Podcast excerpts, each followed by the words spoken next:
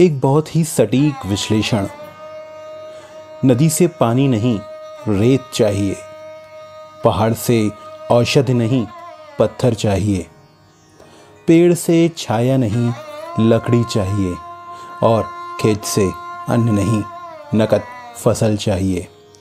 तो साहब उलीच ली रेत, खोद लिए पत्थर, काट लिए पेड़ और तोड़ दी मेड़।